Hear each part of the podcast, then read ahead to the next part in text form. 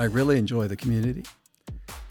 And more particularly, I like, it's not so much defying age, but it's exploring what the limits are. And I'm in kind of gunfighter mode, ready to go out there.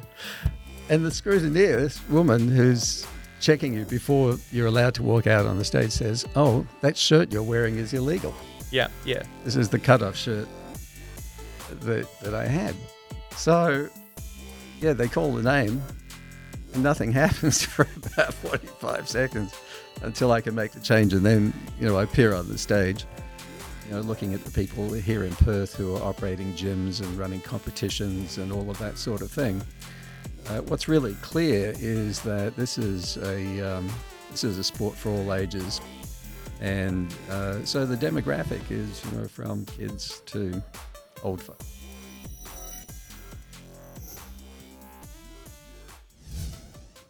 Record. Are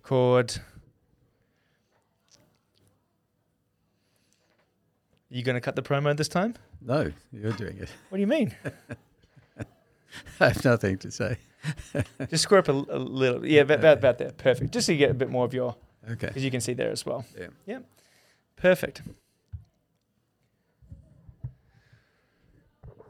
Welcome back to the Strength Institute podcast, everybody. Today we have the follow-up in the third and final, for now, in our series of Breaking a World Record mini-series. Also the follow-up to the podcast with Dusan Mills, GPC Worlds, where we had filmed a podcast just prior to leaving to Slovakia for the World Championship GPC Masters Powerlifting Championships. So we are back. It has been about a month or a little more since the World Championships, and this is our recap. So, Dusan Mills, for those who don't know, my dad, welcome back to the podcast. Oh, lovely to be back, Nev. Yeah. Well, we are going to be touching on, I think, everything. So, from when we took off to when we landed, sort of preparation, how you were feeling, the competition itself, and then sort of to where we are now. You happy to get stuck in? Yes, let's do it. Perfect. So, first thing is we flew Perth to Dubai, Dubai to Austria. Couple long flights there. How were you feeling when we landed? Were you all beaten up from the long flight, or how were you feeling? No, I was feeling good. I mean, I'd gotten into the mode that, you know, we're now competing, and that's before I left. Yep. So the journey is part of the prep. And that was mainly sleeping, sleeping as much as I could on the plane, not watching any movies, just zoning out and being as well rested as I could be by the time we landed in Vienna. Yeah. And we'd booked a hotel, which was very close to a fabulous gym. Yeah. So the hotel, I mean, it was 11, a little over 11 hours from Perth to Dubai. Yep. We had a couple hours there, and then it was about 3 hours. 6 hours? 5 hours to Vienna. Yeah. And then it was only about a 35 to 40-minute drive to the hotel that we were staying at in Vienna. Yeah. Yeah. And so we stayed there one night. It was originally going to be 2 nights. We ended up staying there one night so we could get that drive to Slovakia done and not have to worry about sort of stressing. But when we did arrive, you were sort of limping around a little bit. So I know that your knees or back, you know, weren't feeling 100%. Yeah, well, I've, you know, got some issues in the lower spine and in the sacroiliac hip joint. Yeah. And sitting on a plane for that length of time just cramps everything up. So it takes a couple of hours of stretching, warming, you know, doing all of the rest of it so that I was mobile.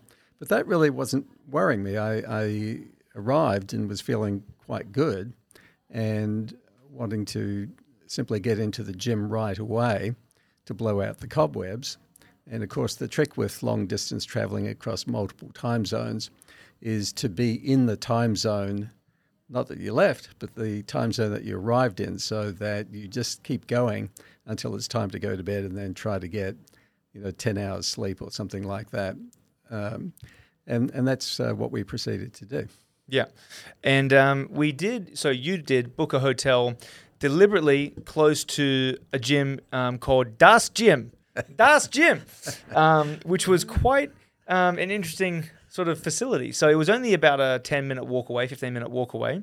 And when we got there, it was unlike anything that I'd seen in Australia, or I think in most parts of the world, it'd be pretty unique. It was very much a themed gym. So how did you find this place? Well, I went on the internet, figuring that I needed to have all the facilities at hand close to the hotel in order that we could go in, do the workout, and just take care of any niggles. And going through the gyms, it pops up on the internet, and there was, there were a couple of YouTube vids of the guys talking about it, and I loved it. They're really into the whole kind of superhero aspect of strength. So they had giant pictures of Arnold, in his heyday, and Sylvester Stallone and other luminaries from action movies. Well, they had a giant, probably 10-foot tall Terminator robot statue there. They had all the Rambo knives, like in display cabinets. They had sort of all the action heroes. Yeah, but it was a serious heavy lifting gym. They had strongman equipment, powerlifting, Olympic weightlifting, bodybuilding going on. And, of course, the gym was full of guys who looked very serious. Yeah. Or at least they were looking at themselves seriously. There was definitely a few people looking at themselves seriously. There was it's different from here, I guess, where we train. Is powerlifters and strongmen in general pop, but there's not really any bodybuilders that train in our gym. And there are a few bodybuilding or, posing gyms around WA, but it was definitely different for you and I to be in there because, they, first of all, really well-equipped gym. I mean, they had some top-tier powerlifting equipment, like you said, some weightlifting. They had a lot of strongman equipment. And then they also had a lot of machines and bodybuilding style things. And of course, on all the walls, they had all the bodybuilding greats. They had Frank Zane and Lou Ferrigno and Arnold Schwarzenegger and Franco Columbu, all the sort of bodybuilding posing posters. They even had a posing room, which is where you were doing your sort of your weigh in to make sure you were on track to weigh in correctly. Yeah. And they had all the lighting and camera, attachments there, so you could practice posing. So there was a lot of bodybuilders in there, which was different for us to see. But it was perfect coming in off a long flight because it immediately just put you straight into the right frame of mind, which is, I'm going to conquer the world kind of feeling. And it was not a tarted up gym. I mean, it was seriously kind of grungy. An edgy place with tons of equipment, as you said. Yeah, equipment everywhere. Yeah, so that was fantastic. As soon as you walk in, it's like, okay, we mean business in this place. Yeah, I think anyone traveling to Austria, if they go into Vienna, should definitely, if they're into the gym, book a casual session. Well, big shout out. It's called Das Gym, DAS Gym. Look it up on the internet, and if you're ever in that neck of the woods. They train multiple European world champions in different forms of competition there. So it's a hardcore, serious place. Fantastic. Yeah, and just a huge variety of equipment as well. Anything that you could want to train on, they had. Yeah. Yeah. So, so we went there, did a workout, got to some fairly heavy lifts. Yeah. Just making sure that the body was working. Well, yeah, I guess the plan originally was to go in. This was still a handful of days before the competition.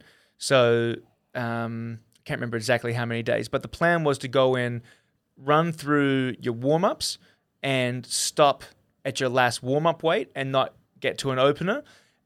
You had said that you would feel more comfortable because you were feeling fresh enough like it wasn't going to fatigue you, just to work up to your opening weight, just to make sure that it was there in the tank, you were still confident after the travel. Yeah. So we did that, which is generally one set heavier than I would normally go on a deload week. But like you said, you were feeling confident that it wasn't going to fatigue you out and that it would give you a bit of confidence going into the comp that, you're going to nail your opening weights. Yeah. So that was good. We did that. Then hit the local supermarket to pick up some protein shakes, which was another adventure. Yeah. Well, I think before we even get to the shakes, and first of all, you can look straight at that camera. Okay. You got that nice GPC World Powerlifting shirt there, which is beautiful. Strength Institute. Yes. Yes, courtesy of Strength Institute there. Is when we were there, there was actually a little sort of health bar in the building where you could get protein shakes and little acai bowls and smoothies and all that sort of stuff. And it was directly in front of the powerlifting area because in the powerlifting area, they had a bunch of squat cages and deadlift platforms. They also had sort of four benches facing off at each other. So we were on a bench you know, not by any on purpose, but we're sort of facing the cafe, and there was like younger guys up there, younger guys and girls manning it. And so we did our first warm-up set at 30, and then 40 kilos, then 50 kilos, then 60 kilos. And there was a couple young guys benching near us, and they weren't doing big weights, you know, 80, 90. I think one guy maybe had 100 kilos on, but they were young guys. And then we're up to like 70 kilos, and there's some like whisperings in the health bar across from us. And a couple, what's going on over there? And then 80 kilos, and then 87.5 kilos, which is where I was wanting to stop. And the dad's like, I want to get the opener. So we put up 95 kilos, and you know, it was just a single rep, all three calls, start, press, rack, and it was fast. It was snappy as you would expect it to be. And yeah, I think they were enjoyed seeing the silver fox in there, just throwing some weights around. I think it was good. Yeah, it was good. Drawing some attention. We definitely caught some attention there. This is sort of a wild geriatric on the loose in the gym. It was good. Yeah. But then, like you said, we sort of walking our way back to the hotel, and you were conscious of your weight. You were already on weight, or actually a little bit below weight when we weighed in at the scales there. But you know, that's just one set of scales. You want to be confident that you're definitely going in, you know, underweight. So you're not having to do any last second, you know, weight cutting. So you like the idea of protein shakes because it's going to get you some energy. You know, it's high protein. You know, you're not eating stuff that you're not used to. Protein shake is something that, you know, doesn't matter where you are in the world. It's basically the same stuff, right? Some whey protein, a little bit of milk in there. Yeah. So we wandered our way through, sort of asked a few people in, you know, pidgin English, you know, where the supermarket is and where we can get a protein shake. So we did sort of find quite a strange supermarket. It was sort of like underneath what looked like a big stadium, and it was a bunch of exits that you couldn't get into, and we finally found our way in. Yeah, I mean, one of the things about Eastern Europe, besides being kind of the nerve center of strength sport in Europe, is that in Eastern Europe, the second language that most people speak is not English. They usually speak, you know, whatever their language is, Bulgarian, Hungarian, Polish, and then they might have German or one of the other Slavic languages as a second language. So actually trying to communicate was not like being in France or, you know, Western Europe, where a lot of people speak English. Nevertheless, we got by with sign language, and people got what we wanted. And well, I think it was. I think we found that people in their 30s and younger looked, when we talked to them, they all sort of had an understanding of English. But people that were sort of 40 and above, yep, they're cool. It was pretty much their language or some pidgin other languages, but it was they weren't, you know, switched on with the English. That's for sure. Yeah. So we did that. Went back to the hotel. Hotel, as it turns out, had a big hot tub in the gym, a spa, which is fairly common in Europe, and that's how the day ended. It was taking a nice long soak in the hot tub. So by the time we hit the rack, we're out of it. Boom. Yeah. Good night's sleep. Yeah, that was a good night's sleep. And then, of course, we wake up, and it's my favorite part of any trip, which is... yeah, hitting the buffet. The buffet breakfast, damn straight. All right, if you're on holiday, you need to get the buffet breakfast option. So, again, Dad was watching his weight and eating sparingly, to say the least. Well, I was eating like a sparrow, whereas Nev, of course, took up the running for the entire Strength Institute. I was making sure that I represented well, that, you know, we can eat well at the Strength Institute. That certainly happened. Yeah, so there were several serves there, and it was good. They had some foods that wouldn't normally be in a buffet breakfast, but that was great. And then we went back to the gym to do another session. And that session was lighter. That was just the warm-up weights. Yeah. So it was basically you did some – warmed up on the bike, did some mobility with the band, the broomstick, on the roller, and then onto the bench just for some warm-up weights, just to get the body moving again. Then we hit the road for Slovakia, which the capital, Bratislava, is about an hour 15, hour 20 minutes from Vienna on the freeway, and then to Trnava, where the competition was being held. It's a small town about another 20 k's further into Slovakia. Yeah. And we arrived there, checked into the hotel. What I thought it was interesting, even on the way there, is that their freeways were set at 110 kilometers an hour, roughly. Yep. 110 kilometers an hour in the fast lane, but no one was going 110. In fact, you were in the fast lane for a little while doing close to 140, and people were coming up real fast behind you. So you got out of the lane. People were definitely doing 150s, 160s down that freeway. Well, I think there were two things that I noticed about the freeways in Eastern Europe, and particularly Slovakia, was the very high speed, yep, which you mentioned. The other thing is, even though you can't see it, there is actually a war going on next door in the Ukraine. Yes. As we all know about. Yeah. And the amount of truck traffic on the freeways was off the charts. It was more than the kind of truck traffic you would see in a well-oiled economy that's doing well. But, you know, everything's discreetly covered in tarps. But, boy, there was a lot of stuff moving on those freeways. It, yeah, it was really something to kind of see. You think, what, logistical, just to, like, send as aid, food? No doubt. Munitions. Billions of dollars worth of munitions and spare parts and all the logistical support. Yeah. There was a lot of trucks, a lot of big trucks on the highway. A lot. Yeah. Any event, so that was the wallpaper to the trip. It took us, you know, let's say a little under 2 hours to be checked in. Mm-hmm. And that hotel, as we were saying, was only about a 500-meter walk from where we were competing, from where you were competing.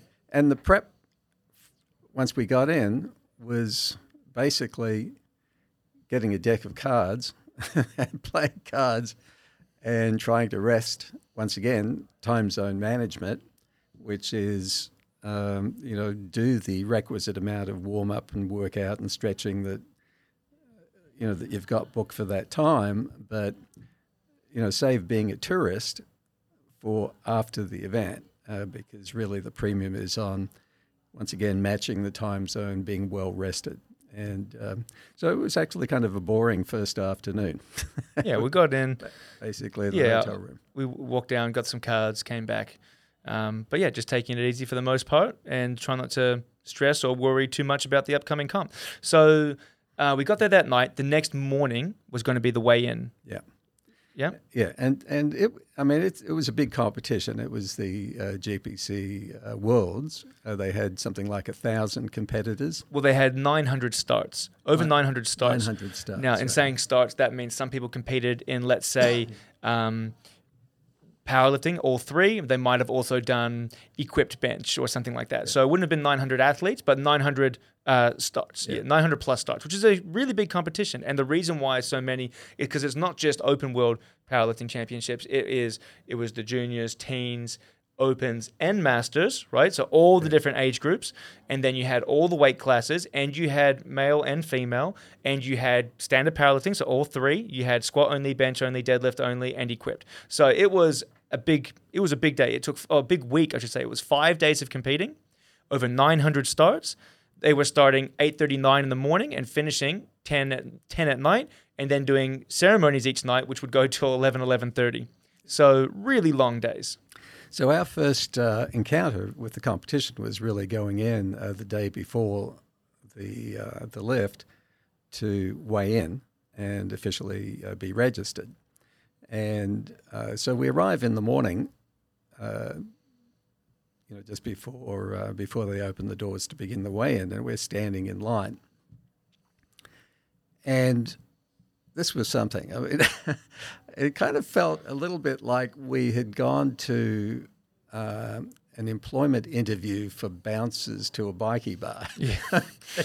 the people that were standing in line were off the charts in terms of physical appearance. You know, I mean, sort of muscle on top of muscle, because it's an untested comp. Yeah, GPC is an untested federation, in saying that not everyone is juicing, clearly, especially as you're going into the master divisions, there's less people, you know, dabbling. But in the open age groups, I should say, across all the weight classes, there was a significant amount of exogenous hormone use, some might say. Well, people looked like they all came from the same family. Bald, triple folds in the neck, no neck, just head sitting on top of diet traps muscles on top of muscles and your favorite tat, depending on which army you'd served in or which, you know. I think you turned to me at one point and said, I think we're at a Hell's Angel convention here. Yeah, there was it was definitely a specific look that we were encountering. So we felt completely in place, you know, a couple of clean-looking blokes from Australia. That's it. And then standing in line, you know, you've got the language thing. And, of course, I ended up being sandwiched between an 85-year-old Russian from Israeli, from Israel, and a French farmer, I think. And it turns out that the Frenchman had a history of weightlifting, had been a former national weightlifting champion. Powerlifting. No, but he'd given up the sport for 20 years and come back into powerlifting. Yuri, who is 85 years old, and the communication, because no one spoke English. Yeah, we'll recap. All these old dudes don't speak any English, that's for sure. Yeah, so I got by on some broken high school French that I remember from, you know, 60 years ago or so, and a bit of sign language and a few words of Slavic here. And there's a little bit of Googling and pointing at photos and pictures of this is what I mean, and then oui. Yeah, so any event, the highlight was Yuri because I was fascinated. You know, he's a shorter guy, small. He was a small weight class, 67 or 75 kilo weight class, 85. And so through sign language, he was there to bench in his category. It turns out he was the world champion already existing, a world record holder in his class. And when I got that, he could see that, you know, I was having some trouble kind of understanding and making that. So he grabs me by the hand and he puts my hand onto his pec. And there's this giant muscle I can't. It's amazing because he looked like a sparrow. And then with a big grin, he lifts up his T-shirt and he's got these giant pecs on him. He had a pair of pecs for an 85-year-old, that's for sure. Unbelievable. Yeah. And then he goes like this. He raises his hand and he gets his phone out and he scrolls through and he's got videos there. And the videos are of him doing multiple reps, like 7, 8 reps. Yeah, I think it was 6 or 7. Multiple sets of one-handed push-ups. Yeah, there were good quality one-handed push-ups too. They weren't cheating. He had his legs wide, hand behind the back, very much like Sylvester Stallone in Rocky.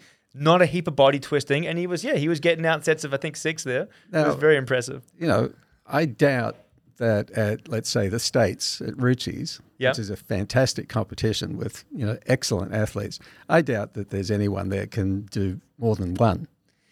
I mean, it's impressive, especially sets of 6 and at 80 in his 80s when that video was taken. So in any event, it was inspirational. I said, Yuri, I now know what I want to be when I'm 85. I want to be you. Yeah. Inspirational to kind of see that see that level of just physical attribute. It was terrific. Yeah. Yeah. In any event, we kind of weighed in, made weight. Yeah. Comfortably made weight, which is good. Made weight comfortably. And then it was another 24 hours. So we ended up getting into some wild card games, just you and I back in the hotel room. I've never played so much. Gin rummy in my life. Now, I must say that the way that I grew up playing gin and the way that you play gin is a little different. And are you saying that I cheated? I'm not saying that you cheated per se. I'm just saying that there were some rules coming out that I was not aware of, and you did quite well. And now, whether or not you know you legitimately just smoked me in gin, or if that was my plan as a coach to fill you with confidence moving into the next day of competition, we'll leave that one open-ended for the people listening to decide. Well, whatever rose your boat, Nev. So, any event, it was good, and really, once again, the strategy was very straightforward, which is don't get involved in the event, don't get involved in what other people are doing, get into the time zone, and be there when it's your turn to compete. Right. So, following morning. Well, let's just say as well, at weigh-in, there's also equipment check. Because if you're trying to break a world record, you need to show, this is the belt that I'm using, here's my soft suit, These are my wrist straps, and that they're all compliant with the federation's rulebook, basically. And you had asked, can I wear this sleeveless shirt? Because you had a Strength Institute sleeveless shirt. And Adrian was like, you better make sure you wear that on competition. So you asked, can I wear the shirt? And they said, oh, you didn't have it with you. But you said, it's exactly like the one I'm wearing now, but the sleeves are off. Yeah, and so just this part had been taken off. Yeah. And the answer was, yep, that's fine, the rule book. And then I looked at the rule book, and it said a shirt with or without sleeves. So that sounds like it should be fine. So we'll kind of bookmark that piece of information. But we did go through the equipment check, and specifically the question about the shirt. Yeah. Yeah, so the next morning we arrive about an hour and a half before the event. Yeah. And just go through the warm-up routine. Yeah. We had to wait outside for a little while in the cold. Like, we expected the doors to be open, you know, at least it was an hour before the event started. And we're like, they opened an hour. We were there an hour and a half. We had to wait around about half an hour. We're like, surely they're going to open the doors soon so that the first flight can get there and start warming up. But it took a minute. Anyhow, we get inside. Yeah, we get backstage. So we get backstage, and Nev is terrific. I mean, you were terrific. You were sort of running around making sure that you knew when we were on and one thing another, and also kind of guiding me through the warm-up. And for me, it was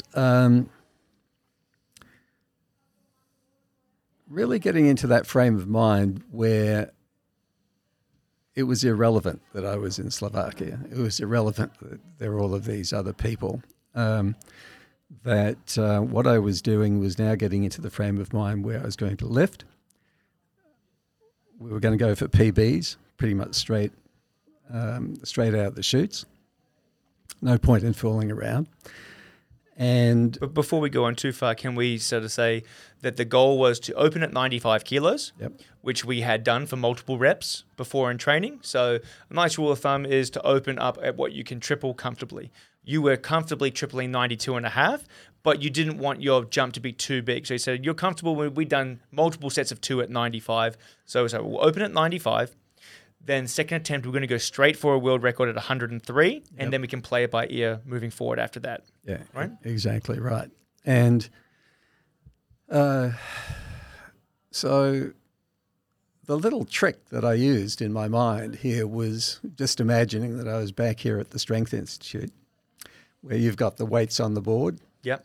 And I had two people that I was competing against in my mind. Well, you had three people. No. In your mind, okay. In my mind. Right. I was competing against Tito. Okay, yeah. Thank you very much, Tito.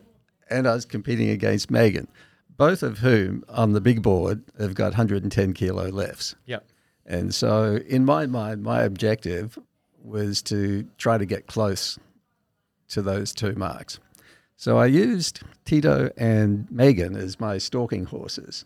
I completely ignored all of these people from all over Europe, understanding, you know, that Europe's got a population of 350 million people, and it's like, okay, let's see what you've got. No, it wasn't that. It was Megan and Tito, I'm coming after you.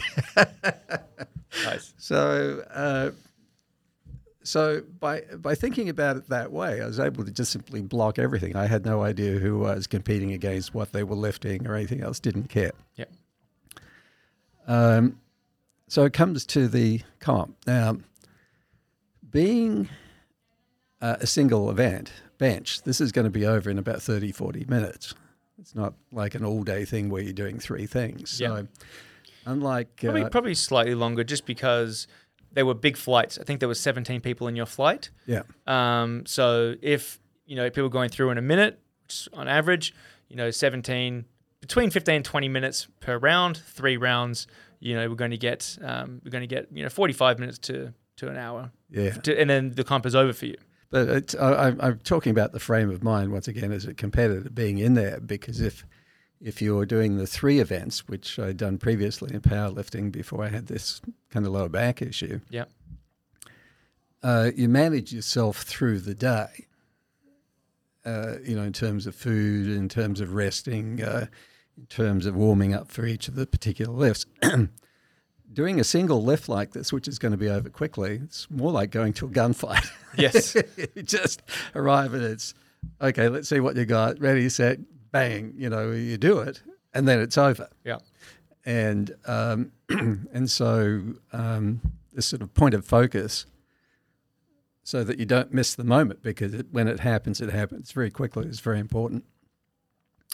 In any event, I thought I had this all wired, and I come up for the first lift.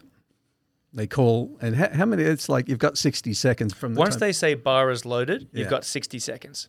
So when the person before you was out there, I said, all right, get your wrist wraps ready, get a bit of chalk on the hands. We've got you ready to go. So that's all happening. Yeah, so that's happening. And I'm in kind of gunfighter mode, ready to go out there. And the scrutineer, this woman who's checking you before you're allowed to walk out on the stage, says, oh, that shirt you're wearing is illegal. Yeah, yeah. This is the cutoff shirt that I had. Now, fortunately, we'd packed a normal shirt in the bag.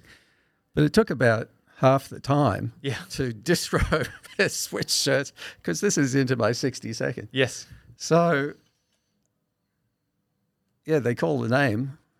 And nothing happens for about 45 seconds until I can make the change, and then, you know, I appear on the stage. But it was all fine. You know, just took that in stride, went out, got into the zone.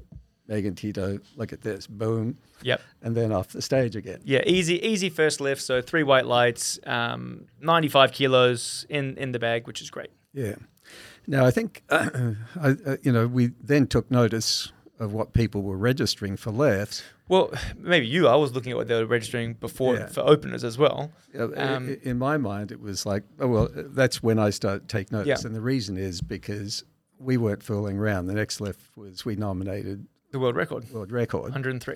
And that, of course, means that the entire field has to adjust to do that lift. In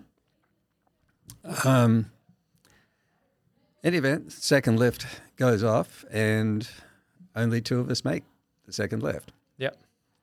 World record. So let's just say how it's set up. There's 4 people in your, even if there's 17 people in your flight, there's 4 people that you're in direct competition with, including yourself, right? You and 3 others that are in your age and weight category doing that event. And one guy was a bit behind, but there was 3 of you that were neck and neck. Yeah, well, there was the one guy from Hungary, who's the European champion, and there was the Slovakian champion, and myself, who were roughly around. And then there was one more Slovakian, I think, but he was a bit behind. Now, those are the 3 guys. You get 95. They all get their openers as well. Then all 3 of you nominate for 103 kilos. Yeah. The first guy goes out, misses it. You go out, get it. That gives you are the world record holder. You've broken the world record first, okay? The third guy goes out, ties your world record. In powerlifting, if you finish an event, and let's say both Dad and this other guy finish at 105 kilos, whoever has less body weight, whoever's lighter between the 2, wins the event. They have a bigger total on percentage, right, on body weight. So the other guy that was neck and neck, that you both got 103 kilos, weighed 200 grams less than Dad. 200 grams. All right. So Dad was 81. The limit is 82.5 kilos for that division. Dad weighed in at 81, and this guy weighed in at 80.8 kilograms. So if they were to tie on the heaviest lift, the other guy wins the championship on body weight. Yeah. Okay. So at this point, you've broken the world record. Yeah. First to get it, 103, but you're tied on total. And that means he's in the lead for the championship. Yeah. So, no problem. We're going to break the world record again. Yeah. On the third and final lift. Yeah. So we nominate 105. And you and both the other gentlemen, both all nominated for 105 again. This is the final lift of the competition. Yeah. And even though you might have missed a previous lift, you get to do all 3 lifts. Mm-hmm. And one of the other guys that had actually also made the lift previously. So no change to the routine. It was the same thing. Go out there, you know, send it to Tito and Megan. Send it to Tito and Megan. Thank you for the inspiration, and bang, you know, we do that, and no one else makes the third lift. So The first guy goes out, the one that missed the 103, he misses 105 as well. Then you go out, you get 105. So now you've broken the world record a second time and you're in the lead. The third guy goes out, he misses. Yeah. So after three lifts, you've got the biggest lift at 105 kilos. Now, I must admit as well, this is poor coaching on my form, but we were so dead set on getting the world record, it took me 10 minutes to realize, and this is why, in powerlifting, if you're trying to break a world record, they give you a fourth attempt. As long as you've been within 20 kilos, you can have a crack at it. So Dad and the other gentleman both went for a fourth attempt to break and become the world record holder. So I was so focused on this forced lift, it didn't even twig that you had just won the world championship. So. No, that's right. I have to admit the same thing, but that's true. Having done the three lifts, that's the end of the competition. That's the end of the standard competition. That's the end of the competition. Yeah. So, but it was great, you know. So world champion, fantastic, and I'm still chasing Megan and Tito. So I'm thinking, okay, well, I'd done 107.5 in the gym, and I felt like, you know, that was probably still there. So that's what we nominated. Yep. And the other guy who had come second in the competition, also the Hungarian and the European champion. And the European champion also nominated that weight. And this is, the competition's over, so this is just simply a bonus lift for a world record for a world record attempt. Yeah. Now, we actually both made that lift. Yeah, but you went first. I went first, and the rule is, well, if you break the record, if you set the new record, you have the record, and it's meant to be broken by half kilo increments. Right. So there was some confusion about that as well. Yeah. On who had the record, because after he did it, so you did 107.5, get it, you get the arm raised, successful lift, they check your equipment, it's all been stamped, beautiful. He goes out, does the same weight, they also check his and raise his arm up. So we were, well, wait a minute, did you get the record? Did he just break it? But he gets it on body weight. But if you break a record, it has to be broken, not matched and then beaten on. Correct. All right, so you were the first in, you broke the record three times, and are the world record holder at 107.5 kilos. Strength Institute. And the world reigning under 82.5 kilo M8 world champion for bench only. And not only that, but Yuri, who's 10 years older at 85 years of age, yeah, showed me what's possible.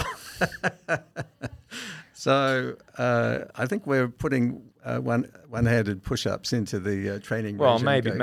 I think what was kind of funny with Yuri is what you want to aspire to be Yuri in some aspects, yes, but not in all aspects, Dad. I agree. So Yuri also had a handler like me that was handling Dad, a younger guy, and after Yuri, you know, he kept losing Yuri.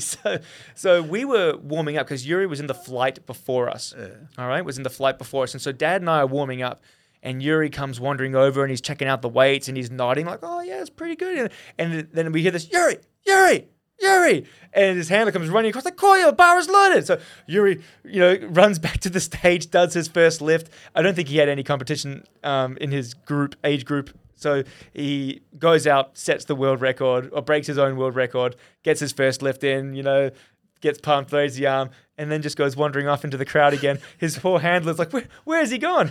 Yeah, well, hopefully I've got a little bit more presence, or I can preserve a bit more presence of mind, you know, over the next 10 years. So. Well, but the funny thing was he did the same thing on the second. His handler had to run over and find him for a second attempt, gets him out there. On the third attempt, after the second attempt, Yuri just took off. And the handler couldn't find him. He didn't go out for his third because he missed the call. But luckily, he had already broken his world record and was the reigning world champ. So he didn't need to do his third attempt. But you know, you could see the poor face of his handler was just like, Jesus Christ, you know, what's going on here? No, I think the great thing about all of that is that this is a sport where clearly, as long as you've physically got it together and mentally got it together, there's no end in sight. There's plenty of competition out there, and you know, for me, let's say competing in Australia, where it's tough to find someone to compete against, over there it's literally, okay, well, you know, 350 million people in Europe, the center of weightlifting, plenty of people who are strong of all ages. And I think that history throws out examples that we can learn from and follow. And certainly in the strength sports, you know, looking at the people here in Perth who are operating gyms and running competitions and all of that sort of thing, what's really clear is that this is a sport for all ages. And so the demographic is, you know, from kids to old folks. That's it. Yeah. Yeah. I think there's a huge range. And that's what's one of the good things. And that's why it's important that sports have age groups and weight categories so that it allows people to compete for as long as they choose to compete. Yeah. Yeah. And yeah, completely agree. Yeah. So, you know, you've broken the world record 3 times. You got the world championship. We're back in the – so this my ad, this has all happened before 10 a.m., guys, all right? We started at 9. So this is all like done. I said, it's like going to a gunfight when you do one. So we've wrapped up now at 10 a.m., and this is the 5th and final day of competition. It's a big day. We are planning on driving back to Austria to an airport hotel because you're flying out first thing the next morning, and I was flying out a couple hours after that. So we had about an hour and a half, 2-hour drive back to Austria. But the presentations aren't after the flights are done. They're at the end of the competition day, which, as I said, ends at around 10 p.m.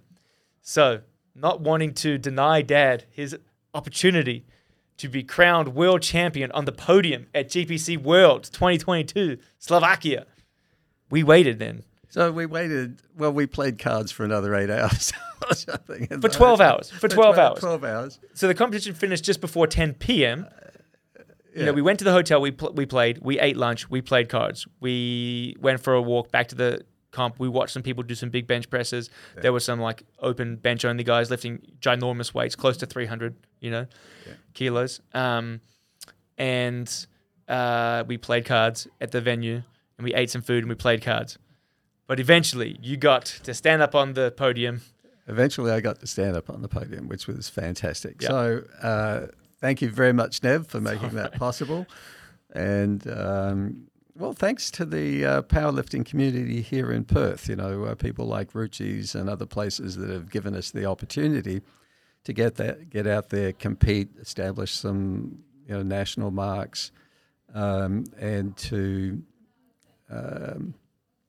understand that we're part of this larger kind of global community, and if you can't find action here in Perth, there's plenty of action elsewhere in the world. Yeah. You know, it's just a matter of deciding that you're going to have a go. Yeah, absolutely. So you've been you know, crowned. We make the drive back to Austria at about 11 p.m. You know, we get there after midnight. Car goes back to the rental place. Get up to the hotel. Up first thing in the morning. I was flying back to Perth. You flew to the US to be with your wife. Yep. And you were met with much support on the at the community when you got back there. Yeah. Talk a bit about that. So we live in San Francisco, and the community that we live in is very close knit, and there's sort of a underground bush telegraph that kind of keeps everyone informed of toings and froings of the various people who live in that community. Anyway, long story short, they threw a party, and there was a lot of singing of "We Are the Champions" and drinking rum and having a good old time,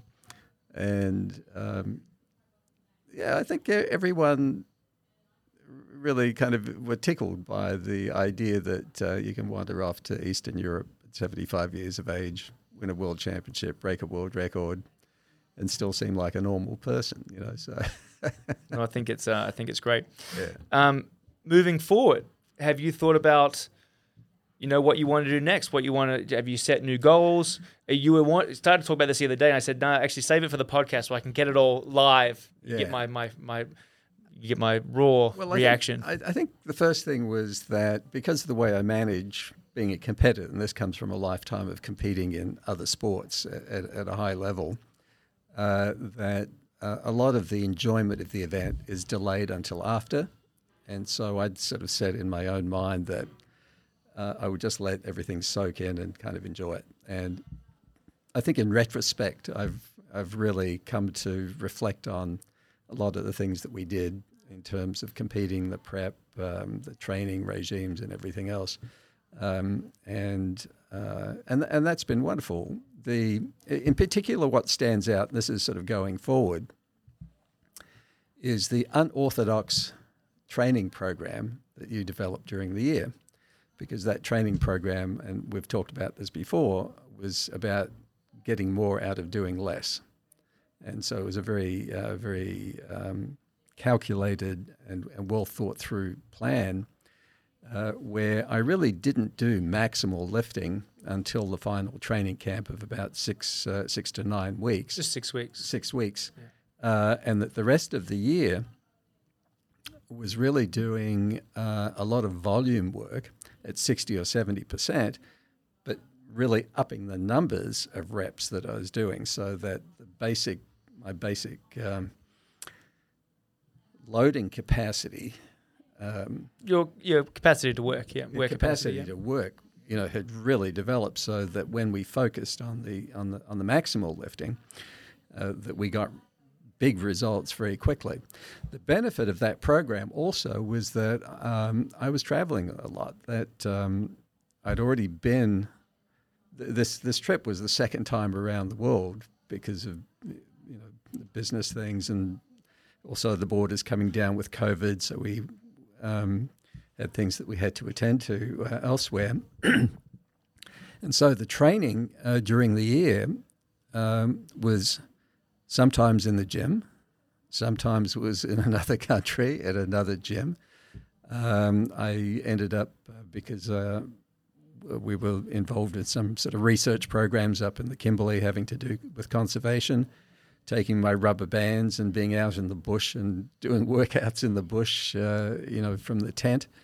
And so what that demonstrated was that you didn't have to be highly catered to in a specific purpose-built facility. As long as you had a good training program, I was able to really – I never missed one workout, but it was airport gyms, it was hotel gyms, it was gyms in – foreign places, it was in the bush with rubber bands.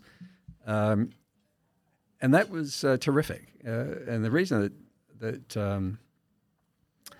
I was impressed by that is because it meant that as long as I was doing the work, being gym specific was not critical. What was critical was getting the right advice. So looking forward, if I can train like that, which I did. One of the benefits of doing that style of training is that you don't need spotters for – you're not trying to lift heavy weights. Exactly. So, you know, when you remove the need for a spotter, it increases your ability to train consistently no matter where you are. Yeah. So looking forward, I know that I can actually – there's a lot of flexibility in the way that I can train going forward and still probably get good results. In terms of would I go to Slovakia again to do it? Well, no, I don't think so. No need to. Do I want to keep lifting? Absolutely. And the reason is it's not so much about, you know, being a world champion or world record holder or, you know, that kind of title stuff. That's part of the wallpaper of outcomes when you do this. It's that I really enjoy the community. And more particularly, I like, it's not so much defying age, but it's exploring what the limits are. And so in my mind, the idea of being kind of a walking human experiment with you where I'm doing these programs, which I can train anywhere in the world, in the desert, gym, city, doesn't matter. We can get a local event, say a national event or a state event, to be the formal structure in which, you know, I can then see, can I get a heavier weight on the board, is really intriguing. And what's intriguing to me is what we talked about before, which is that having started this sport at 70, I'm much stronger. Much stronger now. Much stronger now, and yeah. It looks like there's sort of more left in the tank, so why would I not want to do that? Yeah, but you're saying you want to keep it probably more to local competitions, nationals in Australia. Well, I think the purpose of the competitions is that it gives you a legitimate forum in which you can legitimately prove that a PV was genuinely achieved. Yep. So to me, that's kind of the benefit of those sorts of events. But having been to a Worlds, having been to other things, you know, I really don't care about needing to continue to be the official champion or something like that. It's like, no, you know, if I can in a local competition break the world record, hey, there it is on the board, right? And then if I'm training with, you know, people like Tito. And the rest of the gang here, Megan, who were setting these things which are just slightly out of reach, well, that's great. You know, I've got sort of built-in motivators right here who don't even know that they're acting in that capacity. Well, now that they know, they might well, try to bump it up a little bit. Well, up to them, you know. Hey, by the way, I'm coming after them, so they better get on their game. Yeah, you know? Yeah. All right. Well, that's good. So you want to keep at it, keep having a crack at pushing that record out. Do you have a number in mind that you want to get to? Keep in mind, you've only got 4 more years in this age group before you age up to M9s. So is the plan to, you got 4 years to push it out as far as you can? Yeah, well, I think having looked at it, I'd like to think that the world record is a soft world record. Explain yourself. It seems to me that, you know, something in the order of 115-ish would be a good thing to shoot for. And in that respect, even though, you know, the current world record is a world record, it's a soft one if 115 is possible. Yeah.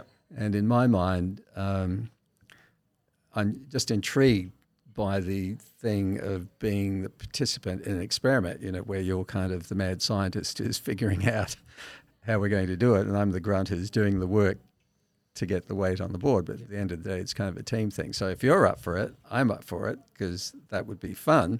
And it puts a marker out there because, hey, you know, I wish everyone has a good, healthy, long life. And if you do, I want that marker to be out there. Right. To be a challenge to you guys who are coming behind. You know, it's sort of like with Yuri. He set a marker there of these one-handed push-ups. Well, I want to learn how to do that.